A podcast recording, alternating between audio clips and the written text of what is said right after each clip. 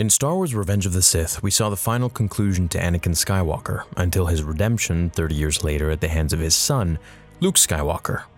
Anakin's journey as a slave boy on Tatooine, wide eyed and earnest to save his slave mother one day, goes off with the Jedi on some idealistic crusade.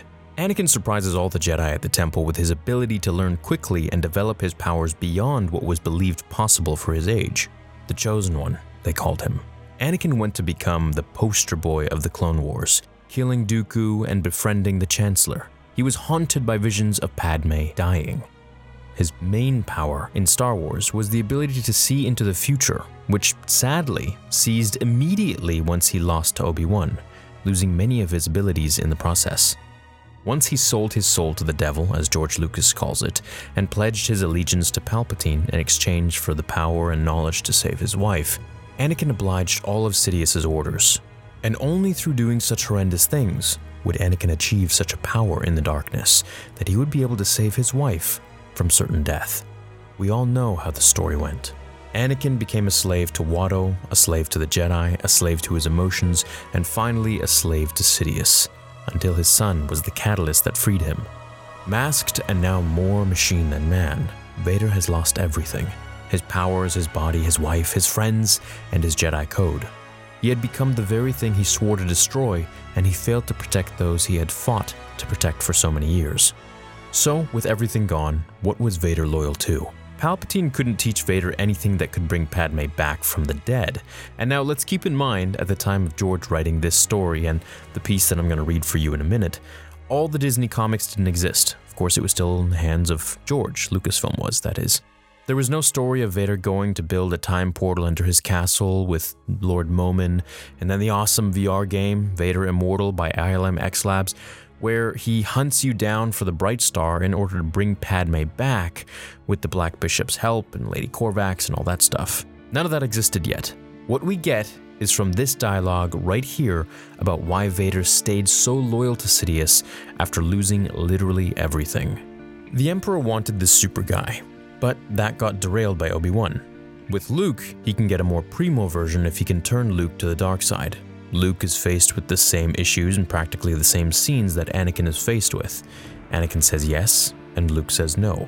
So why is Vader now subservient to Darth Sidious afterwards, if he cannot save Padme?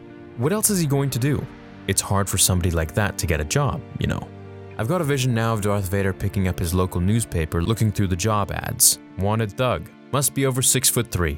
Right, but he's all vengeance, hate, frustration. It's all the dark side anger. He's going off on his revenge life to take it out on everybody. He's got a job.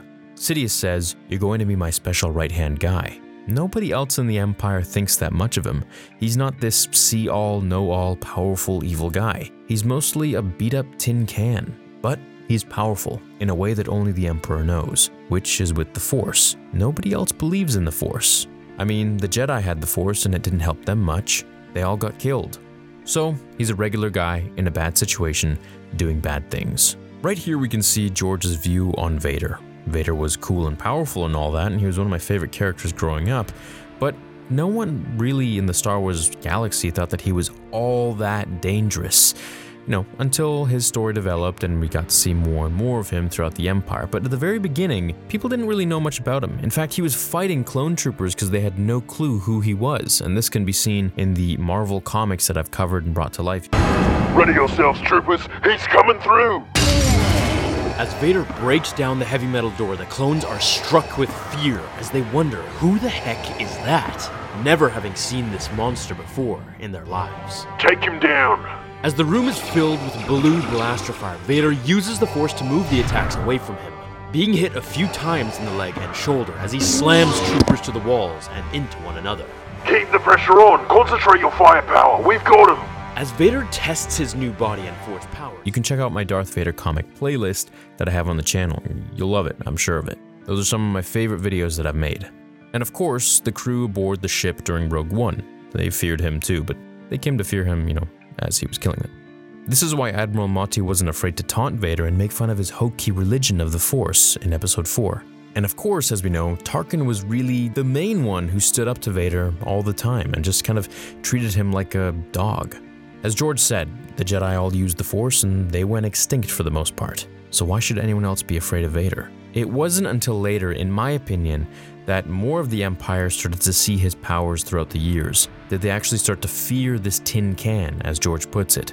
He's a regular guy in a bad situation doing bad things, and he's kind of stuck. What else is he going to do with his life? If he chooses to leave the Emperor, he knows that he will probably be hunted down and killed, if not by people that the Emperor sends, but by the Emperor himself, especially after that suit, which was made to basically be a lightning rod. Vader's killed everyone that he ever cared for, and now he's stuck with the only guy who will keep him alive as long as he doesn't betray him. Too badly, that is, as we know Vader does betray him quite a bit. In the beginning of his suited up life, Vader fought and killed clones, like I mentioned. Not many people knew about him, but it's my opinion that later on, once he established more of his presence in the galaxy, that people really started to fear him more and more, especially regular common folk. The other part that George mentions that I'd like to briefly touch on is that Vader is steeped in the dark side now. He's all about revenge, and he sees nothing else. He's in pain, and he's blaming everyone for his problems, instead of looking inwards to realize that he was the root of all those problems by believing his thoughts and emotions. The anger makes him stronger, and this constantly creates a feedback loop that strengthens him, and through his strength, his chains are broken. But in reality, they only shorten his leash. There you have it. There is the official answer from George Lucas himself as to why Vader stayed loyal to the Emperor. I hope you guys enjoyed this video. Please leave a like if you did, and I will catch you in the next one. Until then, remember, the Force will be with you. Always. Desire awaits you on the other side, but you will never pass through. The dark side would never allow it. You have been poorly taught about the dark side and why we must serve. Your master is either ignorant or hoarding knowledge. It saddens me to see the Sith become such Jedi obsessed weaklings. It saddens me, and I know it disgusts the dark side. Your path. Ah! You dare! You are not powerful enough to hold me, Vader. The dark side loves me. It wants me to live. If that is true, Momin, then you will. As Vader crushes the Lord of Dark Art, get it? Because he likes art from the dark side. Anyways, Momin is crushed under the sheer power of Vader's force as the Dark Lord activates the tower.